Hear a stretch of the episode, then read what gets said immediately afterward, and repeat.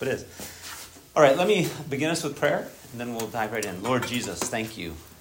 Uh, thank you for the covenant of grace that you have made with your people, even uh, from that moment of the fall, where you are the one who offered the first sacrifice and took the skins of animals to clothe your fallen children.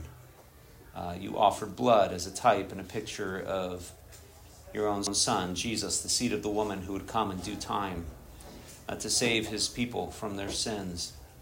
And Lord, we thank you that throughout um, your covenantal dealings with men, you have given signs and seals to represent and to signify uh, Christ and all of his benefits. And we pray that you would help us today as we think about baptism.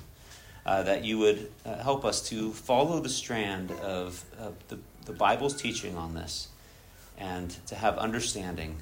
For we, we ask it in Jesus' name. Amen. All right, so the, the question of the class is very simply why do we baptize the children of believers? Uh, and this is a, a question that a, a, lot of folks, especially in the South, uh, which is predominantly Baptist, uh, have as they come to a Presbyterian church and they're, they're wondering what's going on here? Why, why are they baptizing their babies? Isn't, isn't that kind of Roman Catholic? Um, isn't, that, isn't that what they do? Uh, and so we want to dispel some of that and also help you to understand. And so let's just begin by talking about the biblical basis for baptism itself. And I've got three scriptures here uh, that I'd like to read. The first is the Great Commission. And Jesus came and said to the apostles, all authority in heaven and on earth has been given to me. Go therefore and make disciples of all the nations, baptizing them in the name of the Father and of the Son and of the Holy Spirit, teaching them to observe all that I have commanded you. And behold, I am with you always to the end of the age. That's Matthew 28, verses 18 through 20. Uh, and then Acts 2 38 through 39. And Peter said to them, Repent and be baptized, every one of you, in the name of Jesus Christ, for the forgiveness of your sins. And you will receive the gift of the Holy Spirit. For the promise is for you and for your children, and for all who are far off, everyone whom the Lord our God calls to himself. And then finally, from Romans 6 Do you not know that all of us who have been baptized into Christ Jesus were baptized into his death? We were buried, therefore, with him by baptism into death, in order that just as Christ was raised from the dead by the glory of the Father, we too might walk in newness of life. For if we have been united with him in a death like his, we shall certainly be united with him in a resurrection like his. That's Romans 6, uh, verses 3 through 5. Uh, so, what, what are we talking about when we are talking about baptism? Well, baptism is very simply a sacrament that is a holy ordinance that was instituted by Christ uh, that involves the washing with water in the name of the triune God. That's a very basic definition of baptism that virtually every Christian uh, could agree on that it's a sacrament involving the washing with water in the name of the triune God. It's a holy action that's given to the church as a sign and seal of Christ and his redemptive work. Now, that language of sign and seal is language that is often used of sacraments, and that language is taken from Romans chapter 4. Now, it's not taken uh, from the sacrament of baptism, it's taken from what sacrament? Anyone remember? Old covenant sacrament of circumcision. Right. Uh, but it says some interesting things about the way that these signs function. So in Romans 4:11 uh, it says that he received the sign of circumcision as a seal of the righteousness that he had by faith while he was still uncircumcised. Uh, and so we want to talk a little bit about that language of a sign and a seal especially when it comes to thinking about baptism. So, uh, how does baptism function as a sign? Well, as a sign, it is a picture of what we might call redemptive judgment. So, baptism, that word, baptizo, is, is often used in the Bible, not just of the sacrament, but it's used of various pictures of judgment. Uh, so, I've given you three major examples. Uh, Hebrews 11 7 speaks of the flood in this way. Uh, also, 1 Peter chapter 3 and verses 20 through 21. Maybe let's just read 1 Peter 3 20 through 21. You don't have to turn there, I'll, I'll turn there. Uh, it says here that um, it's speaking of Noah, because they formerly did not obey when God's patience waited in the days of Noah while the ark was being prepared, in which a few, that is, eight persons, were brought safely through water. Baptism, which now corresponds to this, saves you not as a removal of dirt from the body, but as an appeal to God for a good conscience through the resurrection of Jesus Christ. That there is a correlation between that flood of judgment and there is with baptism. Now, think about the flood of judgment, right? The flood is God's judgment. Those waters, those baptismal waters, are a picture of God's judgment. And what is happening in the waters of judgment? God is washing away the world that then was, right? Uh, he's, he is grieved that he made man. Man has become sinful. And so he's washing away in a flood of judgment. But he spares Noah and his family. Now, he does not spare them by just setting them sort of on Mount Ararat and then having the flood waters only rise to a certain extent. He spares them by having them go through the waters of judgment to go through the waters of judgment, but they go through it safely in the ark, uh, which most um, Christian scholars have recognized is a type of Christ. That Noah and his family go through those waters of judgment in the ark, and the same waters which lift that boat, right, and save his family are the same waters that destroy the whole world. You can think the same way about the Exodus. What happens in the Red Sea? Um, well, 1 Corinthians, in, in 1 Corinthians chapter 10 and verse 2, Paul says that they were all baptized into Moses in the cloud and in the sea. They all passed through the sea. And they, they drank from the same spiritual rock that followed them. The rock was Christ. So now think about the Exodus waters. Do the Exodus waters save God's people? Absolutely. By going through those waters. But then the same waters that save God's people are the same waters that drown the Egyptians, their enemies. So again, you have this picture of redemptive judgment. And then the cross. Uh, look at Mark chapter 10. and verse 38. So, this is an account where um, James and John, the sons of Zebedee, are, are wanting to sit at Jesus' right hand and his left hand in his kingdom. A very bold request, right? Uh, when you enter into your kingdom, can I sit at your right hand and my brother here sit at your left? I wonder which one wanted the right and which one wanted the left. But Jesus says, You don't know what you're asking. Are you able to drink the cup that I drink, or be baptized with the baptism with which I am baptized? Here, he takes the two symbols that he is going to give to his church as new covenant signs the cup and baptism. And he says, Can you drink that cup? Can you be baptized with my baptism? Now, what's he talking about? Where is he going to drink that bitter cup of God's wrath? Where is he going to be baptized in the flood of God's judgment? The cross. He's talking about the cross, uh, very specifically. And uh, they are going to drink that cup and be baptized with that baptism. And so, again, the cross, you are meant to understand, is yet another picture of God's redemptive judgment. And all of these are referred to as a baptism. Uh, so a baptism is this, this flooding of judgment. So we tend to think of baptism very positively, right? We rejoice when people are baptized. But we need to remember that the symbol of baptism is actually a symbol of God's wrath and judgment. It is not just a picture of cleansing, it is cleansing through the ordeal. Um, and so just keep that in mind. We're going to come back to that. Now, the sign of baptism, this picture, also functions as a seal. So, what does a seal do? A seal attests to something, it, it authoritatively confirms something.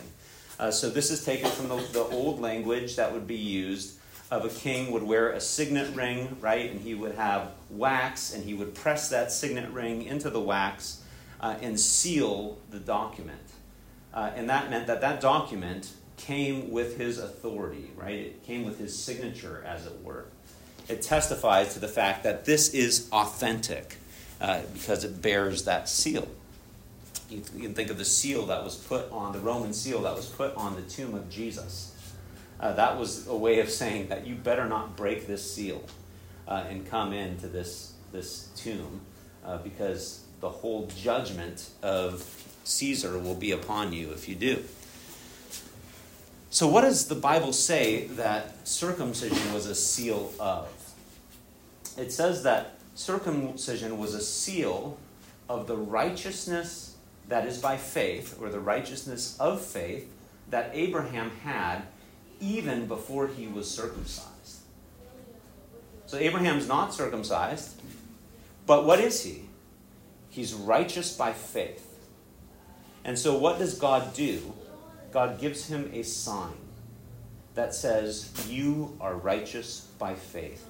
Now, why does Abraham need that sign? Why does God need to give that to him?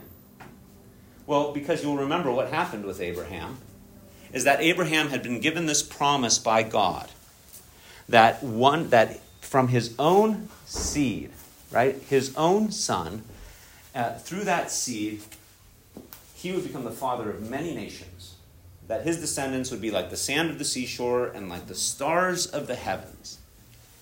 And yet Abraham was old and had no children.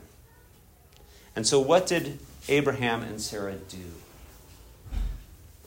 Abraham and Sarah contrived a way to try and gain a promised seed through Hagar. By their own efforts, they said, We're going to bring about the promise. And it's not until they attempt on their own efforts to bring about the promise that God says, No, in Isaac your descendants shall be named.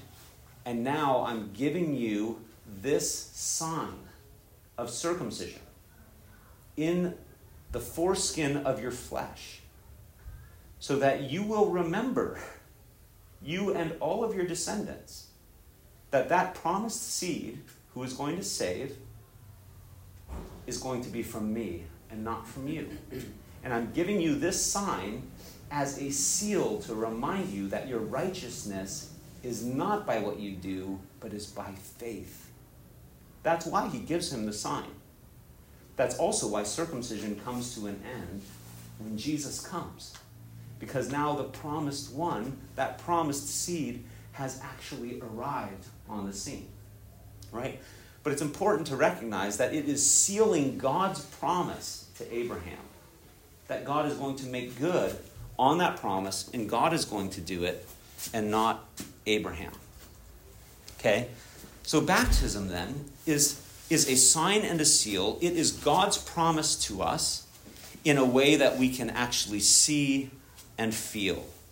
Now, it's important that we recognize that this is not our promise to God, it is God's promise to us.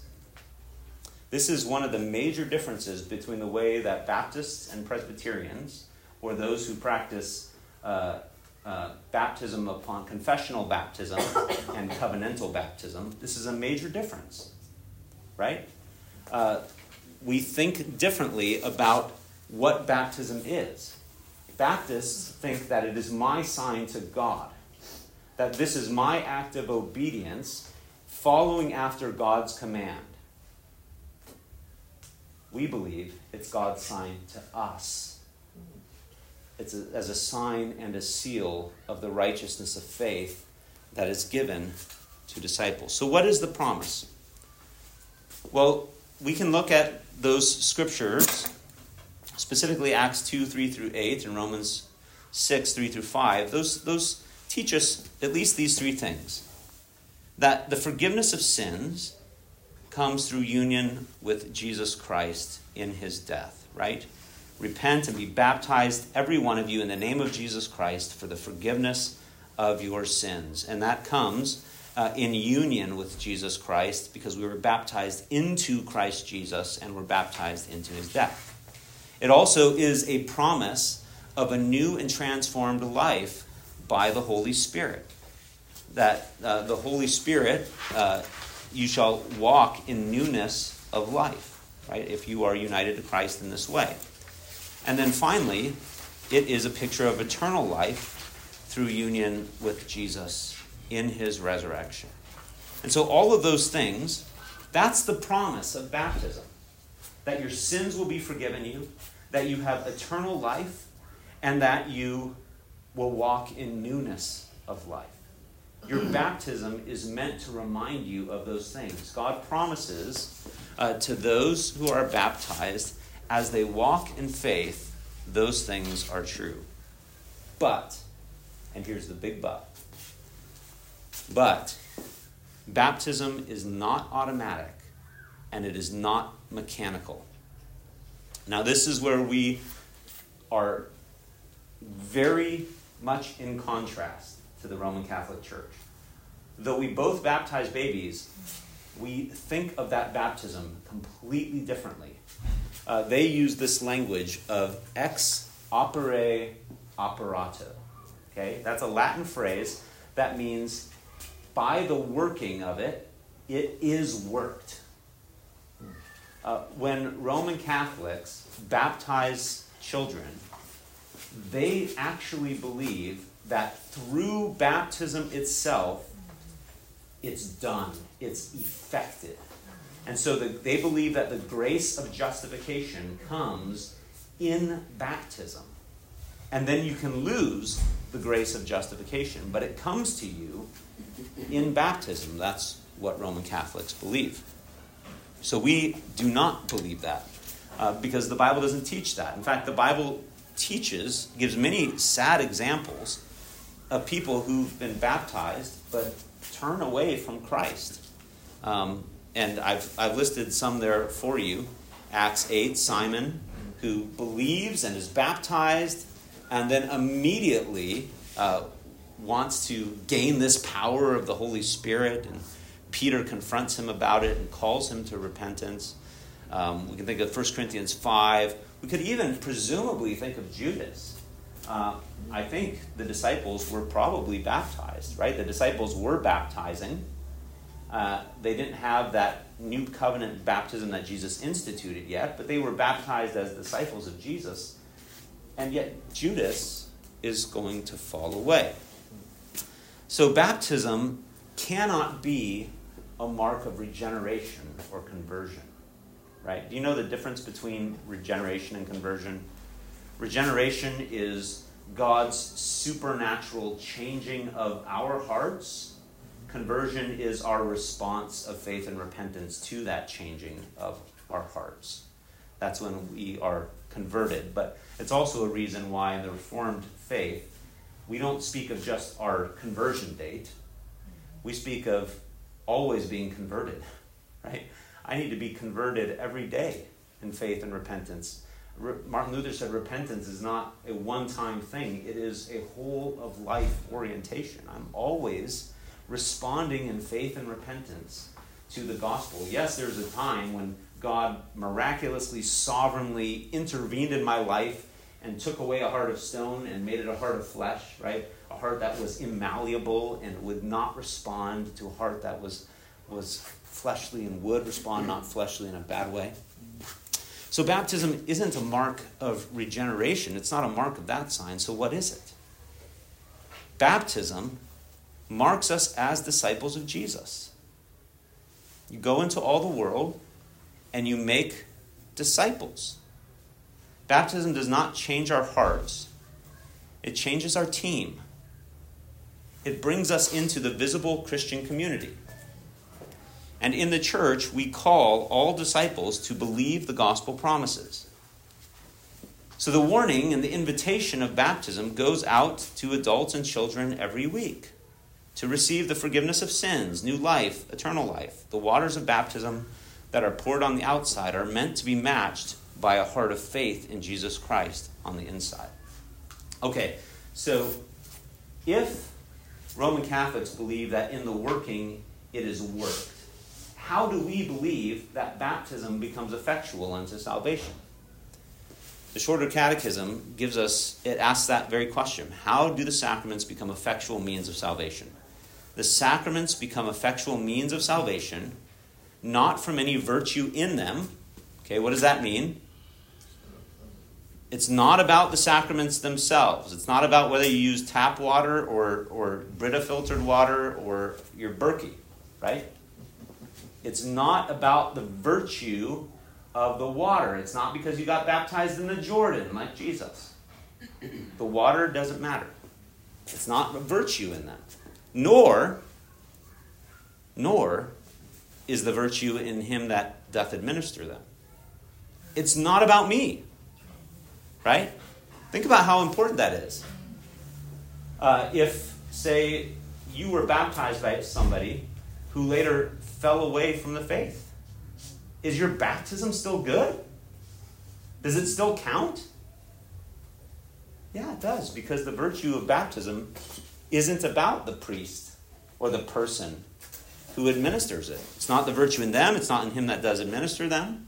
It's by the blessing of Christ and the working of his Spirit in those that by faith receive them. Baptism, this is why our catechism is going to go on and say that your baptism has to be improved by faith. You know that baptism apart from faith is nothing. Just like Paul says to the Jews about their circumcision, uh, God called them to circumcise their hearts. He says, Your circumcision can become uncircumcision. Same thing is true of Christians. Your baptism can become unbaptism, as it were, if it's not met with faith. We are saved. The instrument by which we are saved is faith. What did God give to Abraham?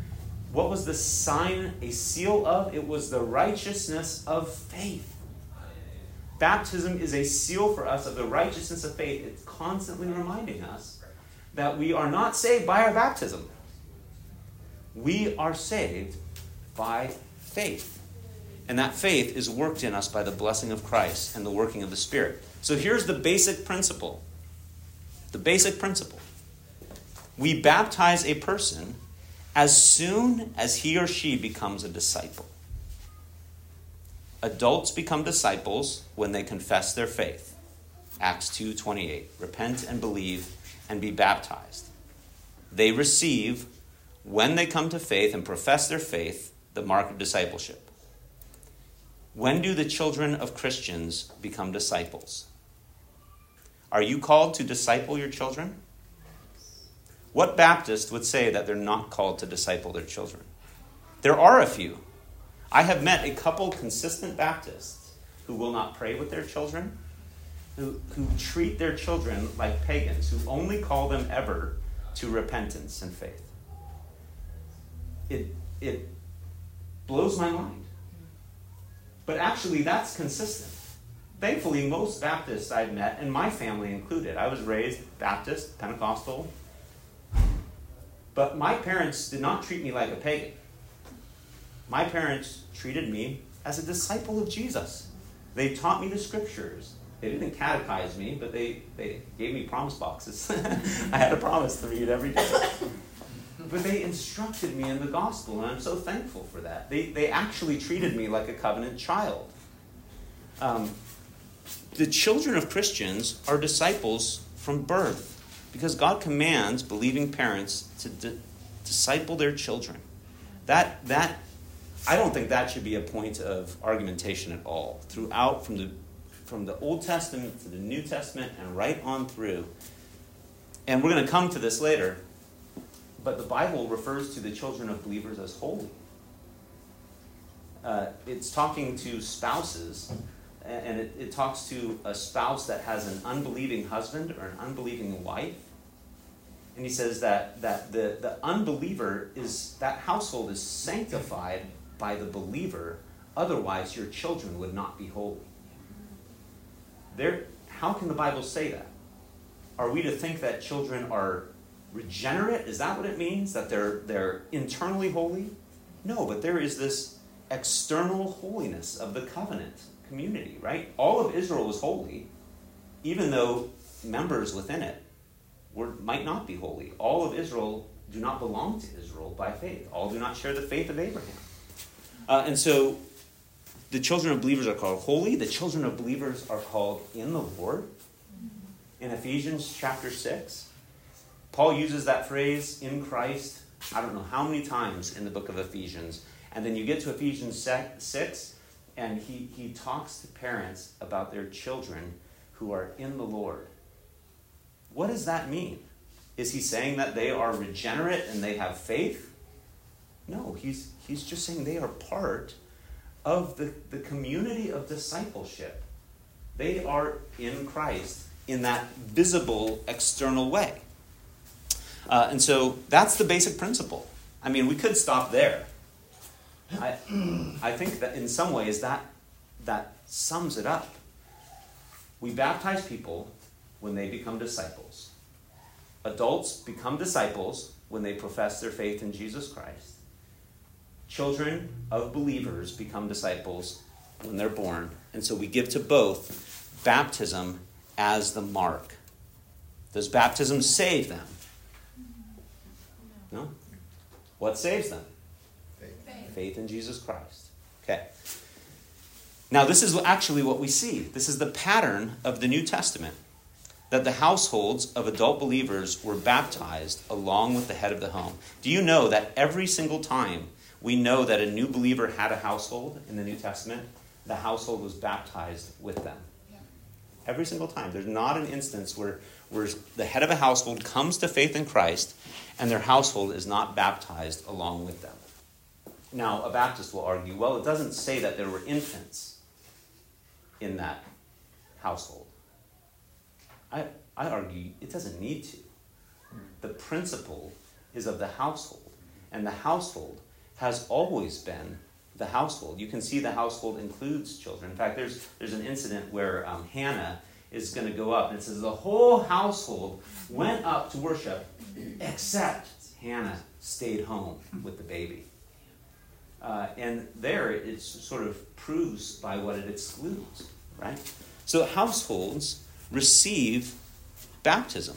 The whole household when the parents believe, they bring their household into this community of discipleship. When you believe and you come to faith in Christ, one of the commands upon you is that you are going to raise up your children in the fear and admonition of the Lord. You are going to nurture them, you are going to disciple them. That is upon you as Christian parents. Uh, and so, because that is the command to you to disciple your children, they should receive the mark of discipleship. So we baptize both adult believers and their households, recognizing that baptism is not automatic for either adults or their children, but rather that it's a mark of discipleship for both. It calls us to believe the gospel promises personally. And that means that there's a unity and a continuity to the way that God works in the Bible. In His covenant kindness, God has chosen to work through the family. Noah's family was saved through the flood. And that flood is, Peter says, a, a type and a picture of your baptism. God ch- charges parents to bring up their children in the Lord in the Old Testament. Choose you this day whom you will serve. As for me and my house, except for my babies, no, as for me and my house, we will serve the Lord. Joshua can say that and, and he is going to disciple his children in the Lord, and he calls others to make that choice as well. In the New Testament, the children of believers are addressed as holy and considered in the Lord. We already talked about that. In God's covenant kindness, he gave Abraham this sacramental sign. Abraham received God's promise in Genesis 15. Abraham received God's covenant in Genesis 15 through 17. Then Abraham, when he sinned, he received God's covenant sign to remind him that his circumcision was a seal of the righteousness that comes by faith. He received that even before he was circumcised, that he had even before he was circumcised. And then that covenant sign was given to his kids. Now think about that. What did baptism, what did circumcision say to Abraham? It said, You're saved by faith and not by your works. Now give this sign to your kids. Would Abraham's kids both have faith? God had already told him, right? Before they were born, um, before they had done anything good or evil, right? The older will serve the younger. So if you if you follow the principle down, Abraham gives this sign to Ishmael, who will not be a believer, and to Isaac, who will be a believer, right? Through Isaac, right? Jacob and Esau are born. Esau will not be a believer, but he receives the sign of circumcision. Jacob will be a believer. And, and Israel was told explicitly the older will serve the younger. Jacob I have loved, Esau I have hated. Still, give him the covenant sign. The sign that says to him that righteousness comes through faith. Now, the, we have to come back to the judgment principle. We have to remember that baptism is not simply positive, there's this negative aspect to it right? When we baptize our children, there is an explicit, or excuse me, an implicit warning in it that if you do not respond in faith to the gospel that is preached in your baptism, the waters of judgment will overflow you. So get in the ark. Right? Our baptism preaches to our children and they can appeal to their baptism. Sorry. It's a wonderful thing to think of as a parent that I can go to my children and I can say, You're a disciple of Jesus. He calls you to faith and repentance, and He promises to save you from the waters of judgment. Believe and find yourself in Christ. That's what baptism preaches. Can, can I hold off on the question until the end, John? Okay. So, Old Testament sign of circumcision and New Covenant sign of baptism both point to the same reality. Look at Colossians chapter 2.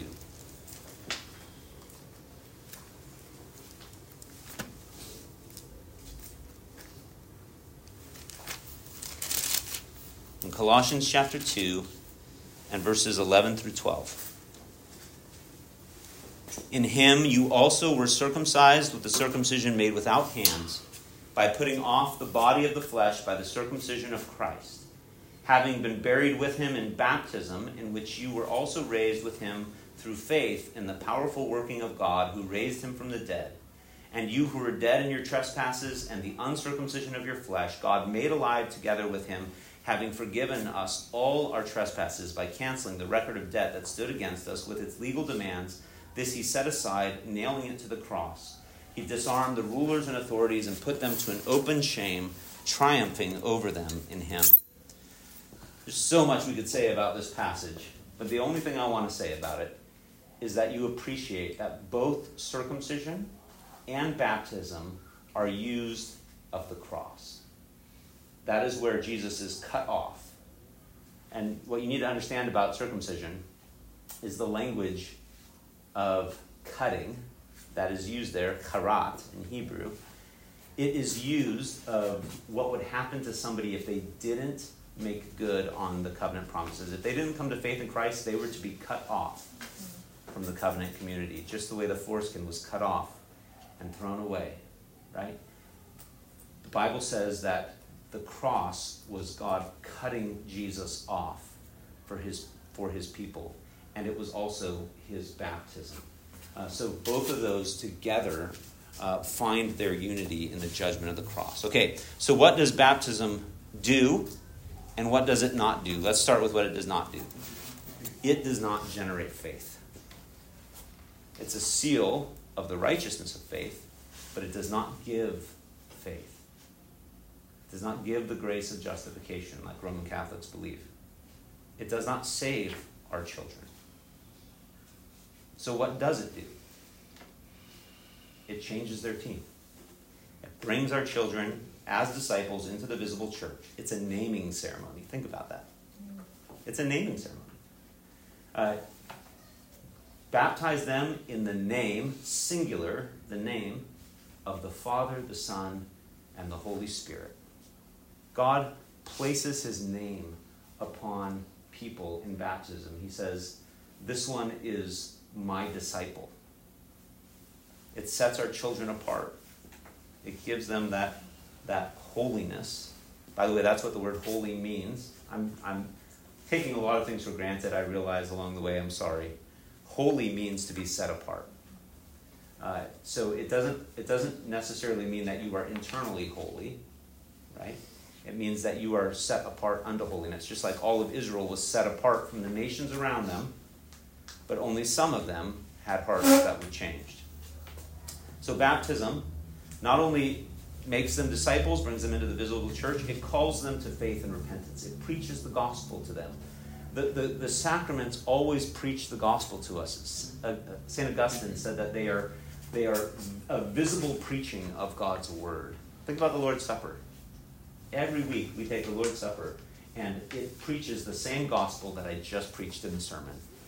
It just does it now in a way that I can taste and touch and smell. And, and it's like God is condescending to my earthly existence to give me a sign that I can know of His love and grace. Baptism is the same way. It calls our children to faith and repentance, and it calls parents to faith and faithfulness. We should raise our children as disciples of Jesus and remind them that they are baptized. Um, whether you're a Baptist or a Presbyterian, that's a biblical command to you that you would raise up your children as disciples of Jesus and remind them they're baptized. Or not. I guess if you're Baptist and you're Baptist, you would remind them they're baptized, but to at least raise them up as disciples of Christ. That you should pray with and for them. I think that includes practicing family worship in your homes, like leading by example. That you should call your faith your children to faith and repentance, and you should model it for them.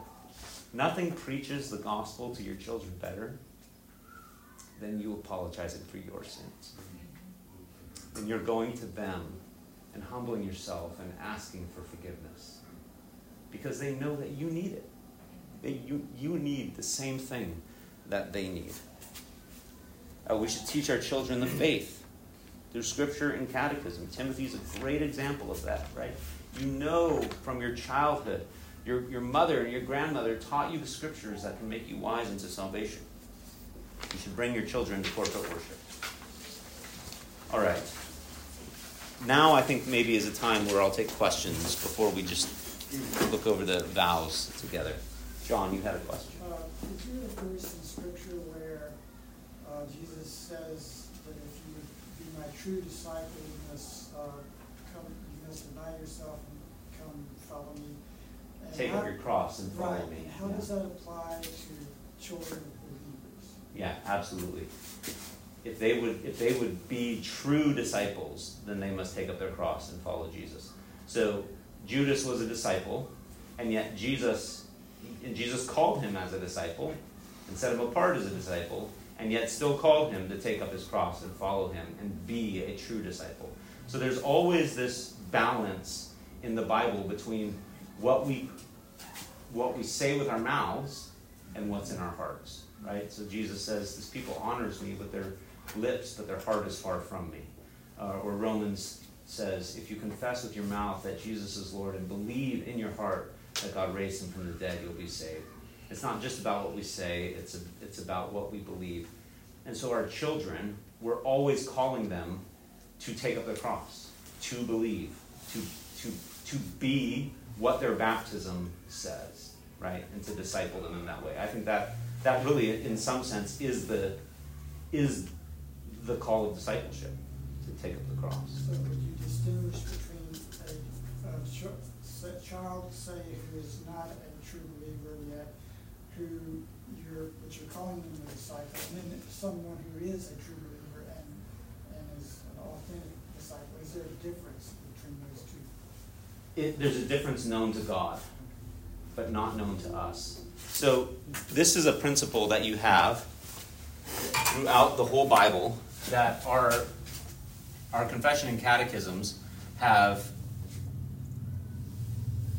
talked about in this way. They have talked about the visible church and the invisible church.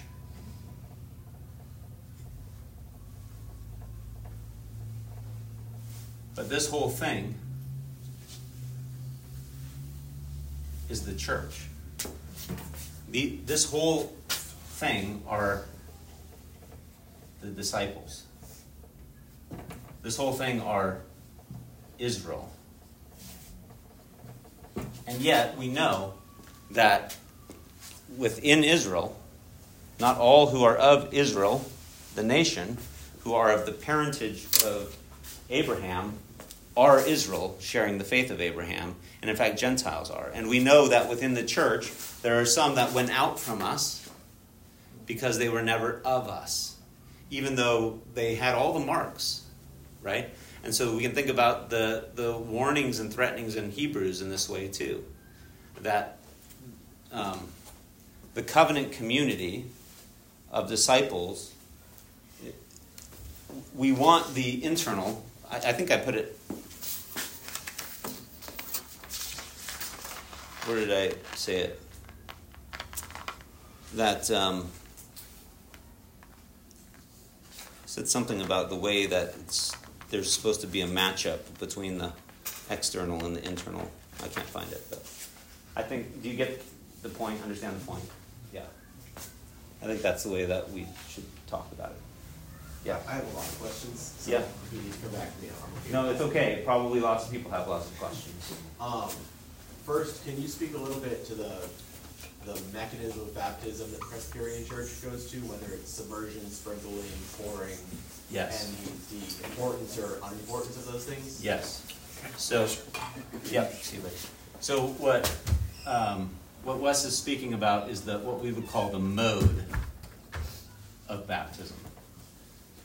Okay, and the mode of baptism, um, at our church, we practice sprinkling or pouring.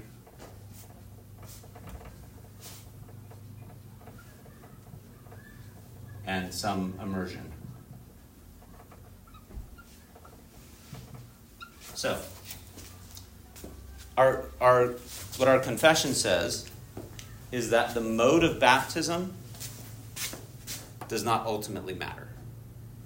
What matters is that it's done with water in the name of the triune God. All three of these have biblical pictures of them. So, for example, sprinkling, you can think of the, the, um, the blood of the covenant, the hyssop branch that's dipped in blood and sprinkled on the people. Some people speculate that that's how the 3,000 were baptized on the day of Pentecost, with hyssop and sprinkled. I don't know. I don't. I'm not persuaded that we have any biblical evidence of that, but there's some people who are persuaded there's historical record of that. Pouring. There's lots of pictures of pouring in the Bible. Uh, immersion. We have. Um, I think pictures like the flood of judgment is sort of a picture of immersion. Uh, and I think that there is a sort of a symbolic movement in baptism where you go under the waters of baptism. You can think about it as your old life. You die, you're buried with Christ in baptism, and you're raised in resurrection life. Um, that there is that sort of picture in it. But this doesn't, this doesn't ultimately matter. I think there should be sufficient water that the, that the baby gets wet and there's a sense that uh, of um, that they've undergone this water. So I, I tend to like take a scoop and just like pour it over the head of the baby and it runs down over their face. I was immersed, and Baptists demand immersion. Otherwise, they would say it's an invalid baptism. Uh, the problem with that is the word in Greek, which they argue, uh, which which they will argue means immersion, does not mean immersion. Um, you can look if you looked up all of these examples of baptizo. For example, it talks about in one of the gospels how um, couches are washed. Certainly, they don't mean that the couches are immersed. like you take it down to the Jordan and you have to plunge it all the way under and then bring it all the way back up. No, it just means that it's washed. The word baptizo really means washing. Um, and it, it, certainly can mean immersion. There are contexts where it does mean immersion. Uh, there are other, like Baptists will sometimes argue from the account with Stephen, how they went down into the water, and therefore that is an example of an immersion. But when you look, for example, at all the ancient pictures of that, they are in the water, standing in the water, and then they're pouring water over their head. Um, so it, it seems to me that there's not great evidence that immersion must be practiced. So it doesn't matter to me. It's it's what works, um, and what we've chosen to do is sprinkling and pouring. So you're if you have been immersed, what I'm saying here's where the rubber meets the road. My baptism is not invalid because I was immersed, and your baptism is not invalid if you were sprinkled or poured upon. Okay, mode. Another question. So you had talked about how the, um, the person administering baptism. Yes. Their, their holiness or whatever word you wanna use there. Yeah. Um, doesn't really matter. Right. Um, in that light, why does the Presbyterian Church reserve the right of sacraments to the ordained? Or, or do they? Yeah, it, it does matter whether they are ordained or not. It doesn't. It does not matter the virtue of the ordained. There's, there's a difference. So the, to whom was the command to baptism given? The apostles. The apostles. The apostles are to go into all the world and make disciples, and the apostles transfer that authority. You can see this throughout the New Testament. Transfer that authority through the laying on of hands to other apostles, and then prophets, and then evangelists, pastors, and teachers. Right? So the ministers of the word, this is from Ephesians chapter 4 now, where, where Jesus ascended on high. He, he gives gifts to men, and he gives apostles, prophets, evangelists, pastors, and teachers.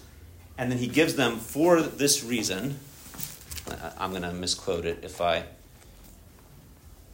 try to do it from memory.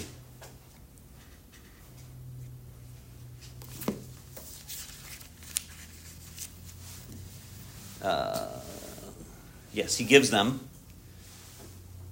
for the equipping of the saints, for the work of the ministry, and for the building up of the body of Christ until we all attain to the unity of the faith and the knowledge of the Son of God, to mature manhood, to the measure of the stature of the fullness of Christ.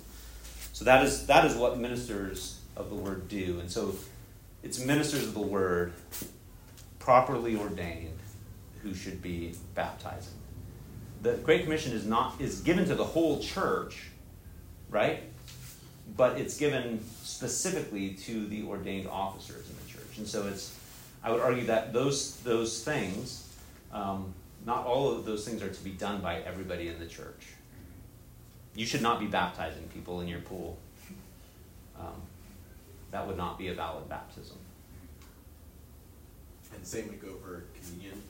You shouldn't be administering right. communion either. College students should not be having communion in their dorm with, you know, cookies and soda. The, the elements as well as who is administering them matter. Yeah. That's what I would, that's what I believe the Bible teaches. Mm-hmm. Yeah. Um, can you expand on as far as your household goes? I know one of the um, one of the vows of the church or of, of joining the body is to baptize anyone who enters your household. Mm-hmm. Um, how would that relate? Like, it's clear when it comes to children born into your home or yeah. adoption. Um, what about an elderly parent who's not a believer or an exchange student who's going to live with you for four years while they're here or, or something along those lines? Yeah. So I, I would say if they're adults, right? If they're adults, then they should profess their faith, uh, because you, you, the, again, the print, the basic principle is when somebody becomes a disciple, then they receive the sign of discipleship. Mhm. So if if if they are an elderly adult who is, you know, an atheist and you would not baptize that person. They would not want to be baptized, of course. You're not going to Nacho Libre them. you haven't seen the movie, there's a scene where he's very concerned for his atheistic friend and tries to baptize him. But What, Um, what's so- considered an adult when you're talking speaking Yeah. of that? I was, I was just going to go there. That is less easy to understand. I, I generally just use the, the rule of thumb. If, if they are under your care and guidance and not able to live on their own, right? So I, I think, you know, 18 is a, it's kind of an arbitrary number, but in our society, 18 is, is kind of about right. Um, in older societies, you know, maybe people were married at 16 and they had a, a household of their own at that point.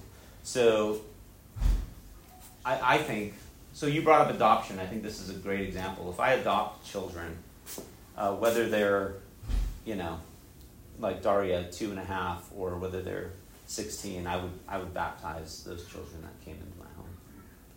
Yeah. And then, because again, bapti- baptism I'm going to be discipling them. I am their parent. They should receive the mark of discipleship. Yeah.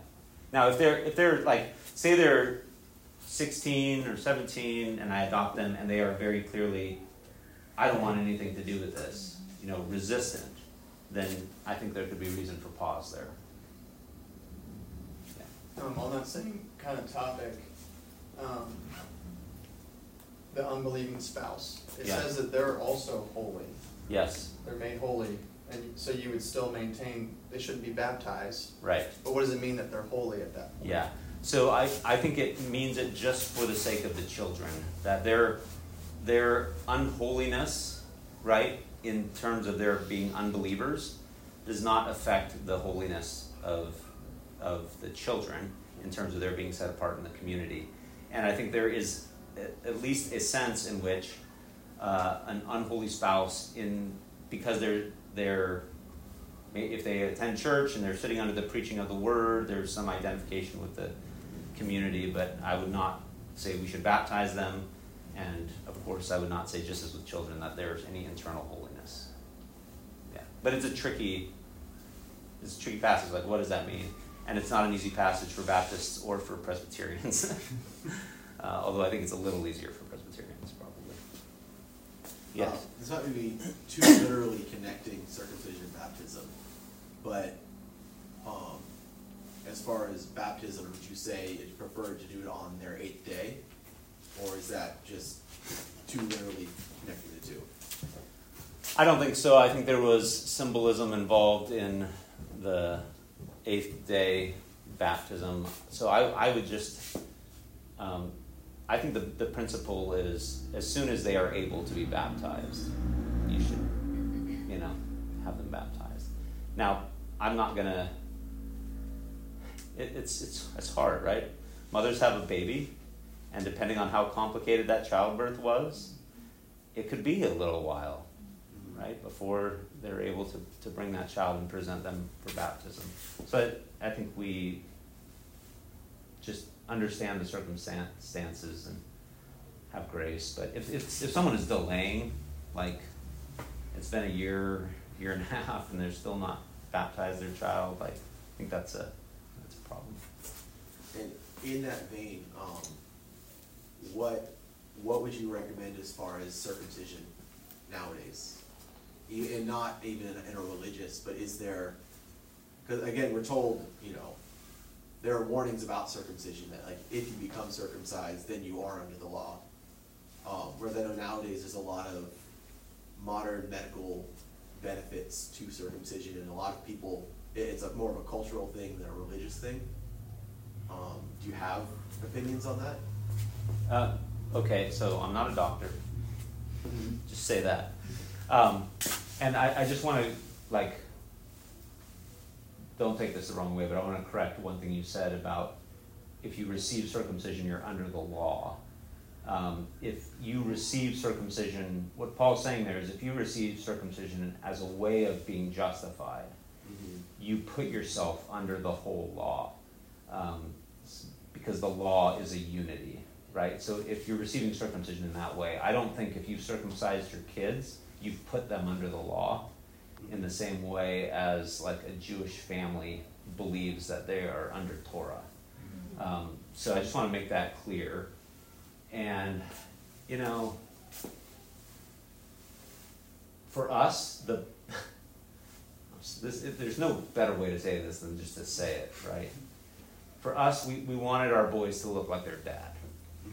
So that was our governing principle when it came to the question of circumcision. But uh, beyond that, I would not. Some people think it's has health risks and all sorts of things. Some people argue the other side that it has health benefits, and I'm not even going to enter into that fray of discussion. Circumcised, uncircumcised, irrelevant. What matters is faith in Christ. Change the subject a little. Thank you. Anyone, anyone can sub- Yeah. Sorry, I'm losing my voice a little bit, but can you speak, um, specifically for children to that moment of, um, regeneration? And does that moment need to be accompanied by an ordained minister or like, and, and then their conversion? What does that look like in a child versus an adult? Yeah. Um, no, it does not need to be accompanied by a minister. It, it is a sovereign work of God's Spirit.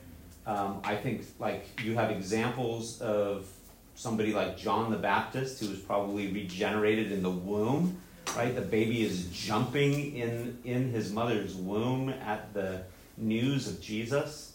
Like, there's, it doesn't say that for nothing. Um, so sometimes I think the Lord might be pleased to have regeneration accompany baptism. Um, usually, I think that regenerative work happens at some point where the where the Lord begins to change the heart of a child and makes them feel the weight of their sins and desire to profess their faith. So that work of regeneration is what we call monergistic. It is God alone working. Um, conversion is synergistic. It's us responding in faith and repentance. Uh, and so, you know, for, for me, conversion looked like um, my parents leading me in a sinner's prayer, and then me publicly professing my faith uh, in the church. And I think that that's the ideal conversion story, right? Is that you grow up in the church, you've never known a day outside the covenantal body, and and you've been discipled your whole life. I mean, it's wonderful if you were an axe murderer. Not, it's wonderful. It's wonderful if your testimony is that you were an axe murderer and you were, you know, got out of prison, you came to faith in prison. That's a wonderful testimony of God's redemptive grace, right? Paul was a murderer. But I just love the, the story of covenant kids who grow up and they, they can't ever remember when they didn't love Jesus. That's a great story. Yeah. Can I ask a question on Yes. rebaptism? Yes. So, I, is that like, um, I know people who kind of adhere to the like recommit your life and Yeah. rebaptist thing. Um, I would say that in light of this kind of covenantal, um, framework, it would be unnecessary. Right. But is it an error for people, like, um, when you talk about this sign to Abraham, that he had this like sign that was a reminder for him, infants obviously don't remember their baptisms. Is it an error for an adult to want to do this like publicly, or what would the church's position be on a rebaptism? Is it just completely unnecessary, or is there some sort of room for that, for put it graphically, it's as unnecessary as a recircumcision. right? Um, that does not mean, though, that if you've been rebaptized, that, you know, we, we all have errors in our theology, and we are all growing in our understanding of the scriptures. Rebaptism was a thing that was practiced often in the circles I grew up in. Be- and, and it was because of that very idea that I'm recommitting my life to Christ, and so I'm retaking, making this vow and this promise before God, and I want to show the whole world. Um, and there's there's there's something there's something a right desire in that, right? Like you want you want to you're zealous for God, and so you you want to be able to say to the world. But if baptism is God's sign to you, you can already say that. So we would not practice that or promote it or encourage it. It'd be an error. But if someone was rebaptized, we'd just be thankful that they were baptized. With, so pastors that do feel it's appropriate to do that, is that because, like theologically, they think that there could be this falling away and like rejoining the body, like that you're holding your salvation in your choice of Yeah. God versus his sign to us? Yeah, almost always practiced that. Like Reformed Baptists wouldn't generally practice that sort of thing. That would be in kind of an Arminian system or even a Pelagian system. Yeah. So, Hebrews eight, Yeah. kind of the main passage Baptists like to use. What do you do with it? What do you do with that? Um, the new covenants, um, they shall all know me, um, they sh- I will be merciful toward their iniquities, put their law in their minds, that kind of thing. Yeah. So, I mean, it's a much bigger answer. Um, the, the new covenant. Okay, let me just think of where I should begin here. So when, when he's quoting from Jeremiah here, Jeremiah 31, if you go back in Jeremiah 31 and you look, it's, it's not just about what he says here. There are other promises made um, about the new creation, even, right? And, well, he, you know, here, I think this is the way to answer it. Turn to Hebrews 10.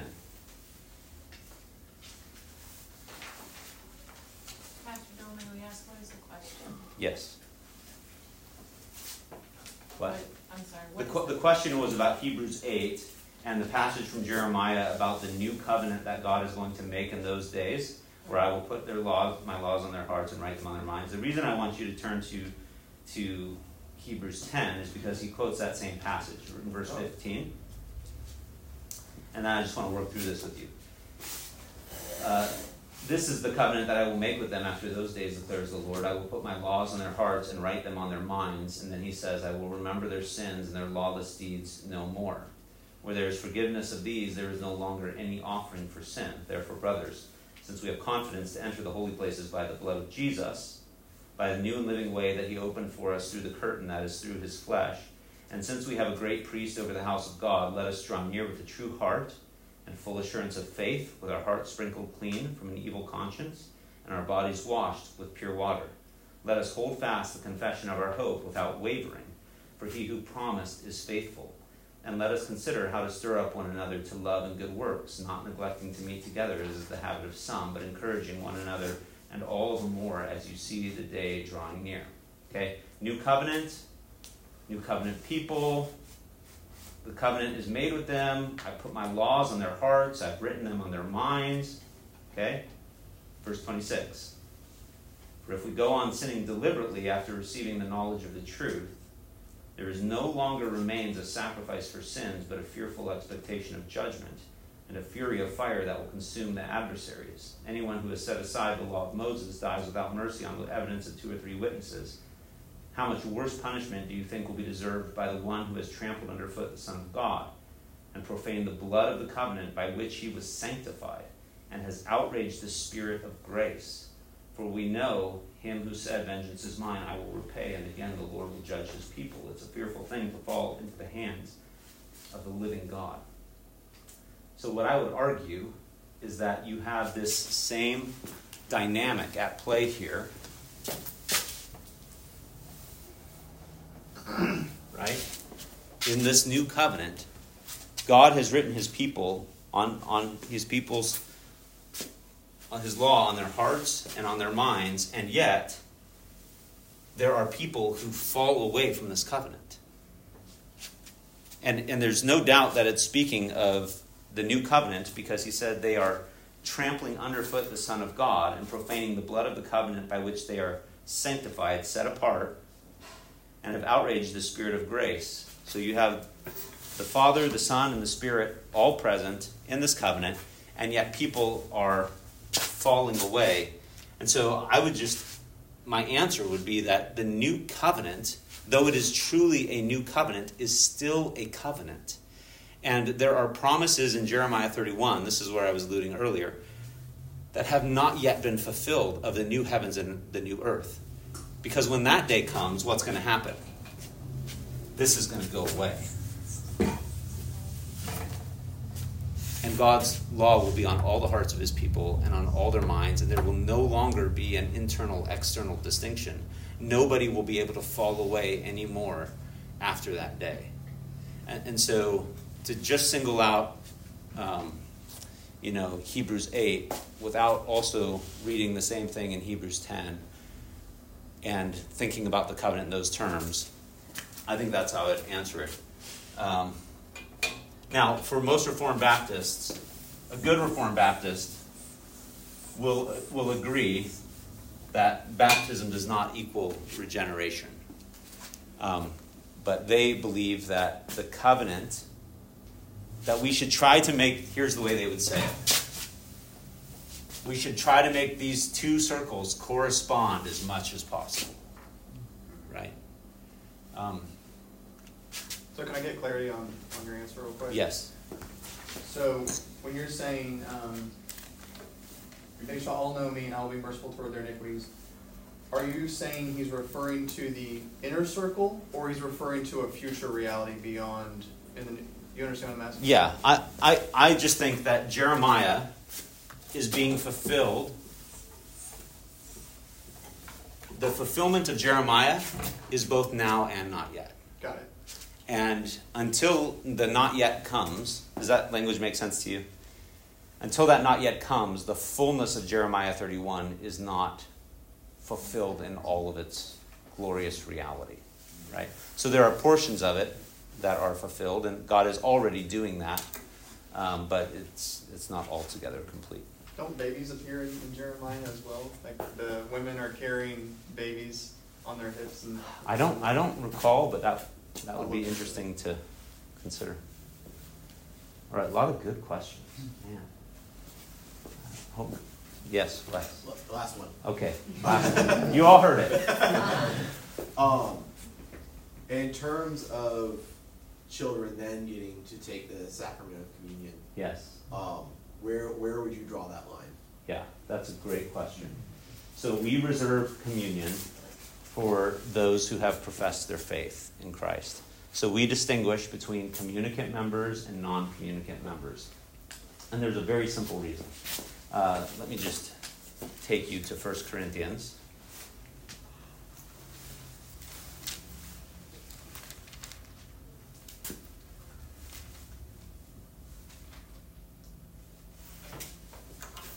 No, I'm sorry.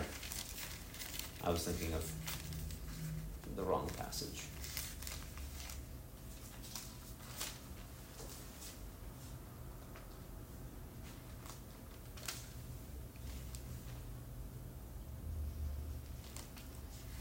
Maybe I was not. Give me one second, I'm sorry. Okay, 1 Corinthians 11. I was thinking of 1 Corinthians 10 because there it talks about the Lord's Supper. The cup of blessing that we bless is not a participation in the blood of Christ. The bread that we break is a non participation in the body of Christ. But I was actually thinking of 1 Corinthians 11 where he gives instructions about the Lord's Supper. And in the, in the instructions to the Lord's Supper, he says this um, he, he received from the Lord that which I also delivered to you. Right? He gives the words of institution. This is my body, which is for you, the cup of the new covenant, my blood. Do this as often as you drink it in remembrance of me. Uh, but he also says, Whoever therefore eats the bread or drinks the cup of the Lord in an unworthy manner will be guilty concerning the body and the blood of the Lord. Let a person examine himself then, so as to eat of the bread and drink of the cup. For anyone who eats and drinks without discerning the body eats and drinks judgment on himself. So it seems to us, um, that is, most Presbyterians, that there is a requirement for self examination and for discernment in the Lord's Supper. So our confession distinguishes between baptism as a sign of entry into the covenant and of the Lord's Supper as a continuing sign of communion. The Lord's Supper or the baptism only happens once. The Lord's Supper happens repeatedly, as often as you gather together, right? Now I realize some churches only practice it quarterly or even yearly, heaven forbid. Um, we practice it weekly because of that language, as often as you come together. So um, that's that's the pretty much the reason we distinguish is because there's a call to self-examination and to discernment of the Lord's body in the Lord's Supper. Think of it this way: um, when you're born, anyone not born in the United States? Okay, this will work well then. You're all born in the United States. When did you become a citizen of the United States? The day you were born. All you had to be all you had to do was nothing. It was done for you. You were born in this country. Right? And so you have citizenship. Natural born citizenship. Do you also get a driver's license on the day you're born? Why? Well, obviously, you can't even lift your head up yet, right?